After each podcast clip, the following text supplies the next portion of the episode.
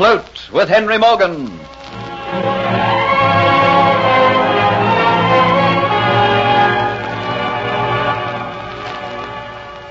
Captain Morgan becomes certain in his mind that the girl he knows as Antoinette de Lacy is an impostor. So he and Colonel Atterbury return to the grounds of Sir Thomas Montfort's home to await her return. Meanwhile, Dolores and Diaz, having obtained the Aztec necklet from Morgan's cabin, join Kitty outside the Dolphin Tavern and wait to betray Jeffrey Hunter to the authorities. When Jeffrey arrives, Kitty gives a signal to the men to arrest him. When it is too late, Kitty realizes what she has done, and a wave of remorse and hysteria sweeps over her. Dolores quietly threatens Kitty that unless she pulls herself together, she will have a death more terrible than she could ever imagine. Who are you to speak to me in this way? It does not matter who I am. You will just do as you are told. Go back into the tavern as Diaz says. Wear the necklet. Go to your quarters. Take the necklet off and return to your duties. That is all that you have to do. Yes, all right. And remember, there is to be no nonsense, no foolish behavior. The affair is now taken out of your hands. Now go and carry out our orders. Yes. Yes, I'll go. Good.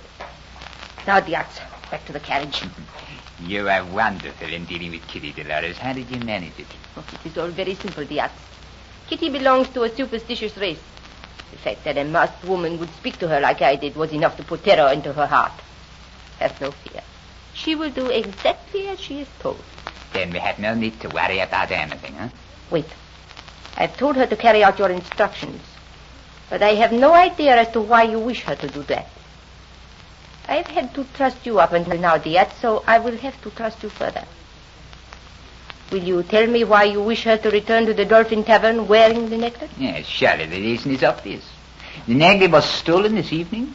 Hunter disappears. It is well known all over Port Royal that Kitty holds Hunter in affection. Tonight, a hundred men shall see her walk through the tavern wearing the necklace. A hundred men will remember Kitty wearing it. Hmm?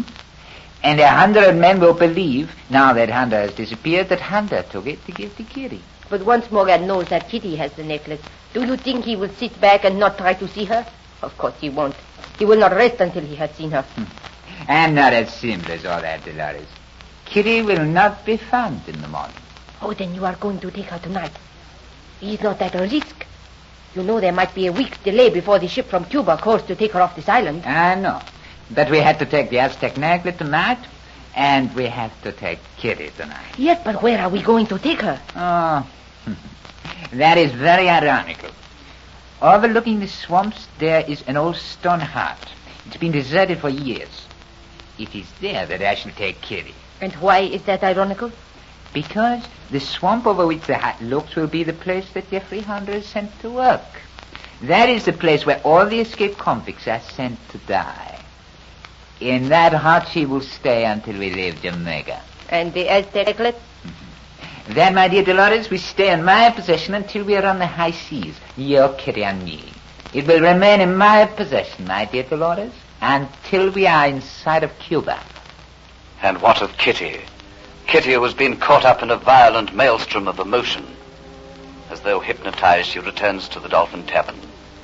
Everything has happened so quickly, mind is dulled by pain and fear. Tears are smarting her eyes. An unknown terror has laid its icy fingers in her heart. The cold, merciless words spoken to her by the masked woman has brought to her mind all the superstitions born generations back in her Irish ancestry. Hardly conscious of what she is doing, dimly aware in that Irish psychic way that her fate is destined, she threads her way through the dirty, littered tables, passes the foul-mouthed, oathing men, not conscious that a hush falls suddenly over the place. The reflections from the smoking, flickering oil lamps, which dimly pierce the tavern's gloom, have picked out the dazzling brilliance of the necklet, which nestles in the whiteness of Kitty's throat. With the glory of a setting sun, it twinkles like an enchantress's eye in the gloom of the dingy surroundings. Not a man in the tavern has not heard of the Aztec necklet and knows to whom it belongs. A hundred pairs of eyes follow her. Their expressions change for the moment from greed to amazement. And then, as their dull brains register the fact, a new expression creeps in. Ugly smiles creep over their face. Tongues gently moisten lips. For Kitty, unaware of the fact, wears the necklet like an ancient Irish queen. But not one man puts forth a hand to detain her. For when the pack is in full cry, the first who makes the move is torn to pieces by the others. Suddenly, a gently swaying curtain catches Kitty's eye. It's the curtain which covers the alcove, the alcove wherein Geoffrey had taken her in his arms.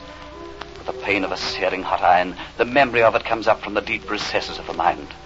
She tastes once more his kiss, feels the bruising pressure of his lips, knows the strength of his arms, the hunger in his heart. Oh, Geoffrey, Geoffrey, why, why have I done this to you? But the tavern brings forth no answer, because she knows the answer. And the actions of hate and jealousy which are once sped can never be recalled. With a strangled sob in her throat, the dammed up emotions are released, and with tears upon her cheeks, she goes to her humble quarters.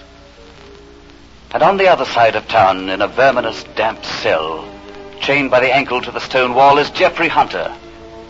It is dark, pitch black. Time loses its relativity. It ceases to exist. There is just blackness, dampness, and rats. So you've come back to make sure I'm still here. You'll be learning soon, Hunter, that it's wiser for a man in your position to keep his mouth shut. What do you want? I recognize you now. You're the man who arrested me. For the moment, the brilliance of your lantern rather blinded me. I, I couldn't make you out. If you're wise, you'll answer a few questions. Now, don't try any lies, because for the last hour I've been talking to someone.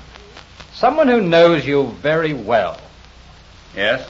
I had him brought here to the jail especially, just to tell me what he knows about you and your past history. Sent out from England on a convict ship, weren't you? To whom have you been speaking? Ah, you must know him. Didn't he recognize you earlier in the Dolphin Tavern? A man named Glegg.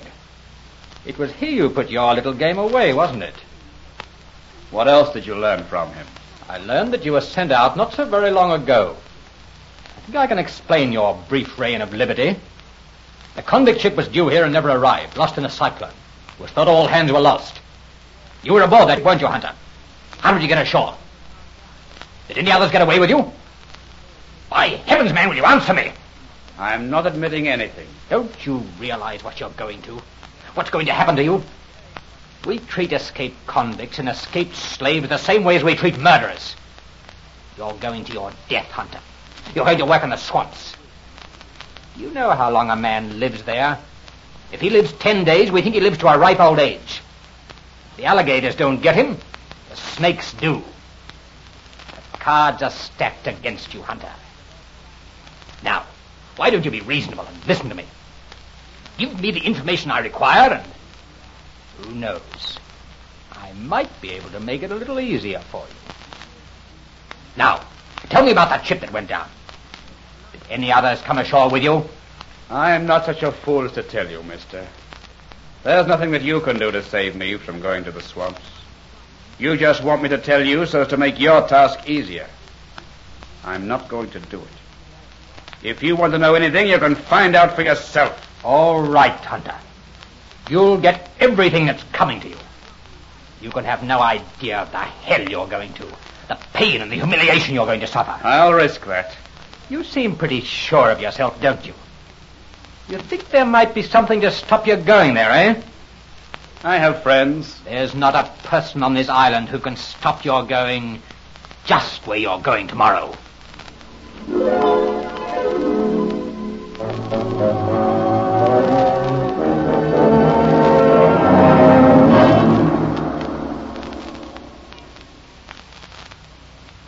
I think we can congratulate ourselves on a successful evening, Dolores. It has all taken longer than I thought. The hour must be late. Oh, I hope Sir Thomas Montfort doesn't realize the time I reach home and start asking me awkward questions. Now, Diaz, we have to keep our heads. Nothing must go wrong in the next week before the ship comes to take us to Cuba. What about the necklace? Have no fear. It will not remain long in Kitty's possession. It had better not. Too many people saw her wearing it tonight. Too many others are anxious to get their hands on it. Tell me, what is your program? Are you returning to your ship? Later, yes. But first of all, I have to deal with Kitty. You see, she will finish her duties in the tavern not long before dawn, and then she's free to retire to her quarters for a few hours. When she goes there, I'll be waiting for her. And in the grey light of dawn, I'll take her to the hiding place. There she will be kept prisoner till our ship sails for Cuba. Yes, and then? And then what is done, when all that is done, I return to the ship. I'll express surprise and, and dismay when Captain Morgan finds the body of Matthew and discovers that the neglet is missing. Well, it is almost done, Diaz. Goodbye now. Play your part well, and we will succeed in everything. and I know you'll not try to betray me because I hold the Aztec necklace.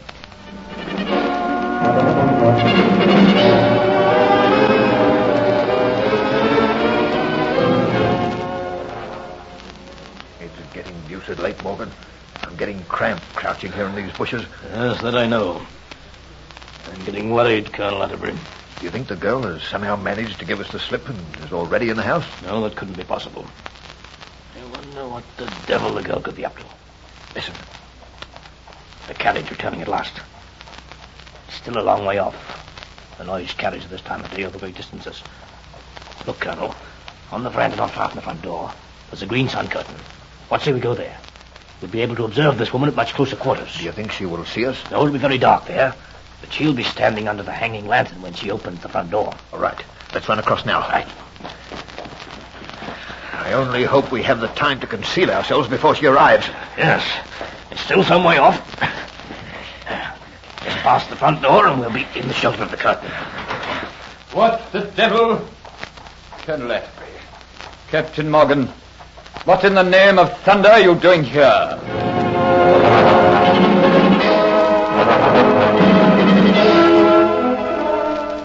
This is an unforeseen circumstance.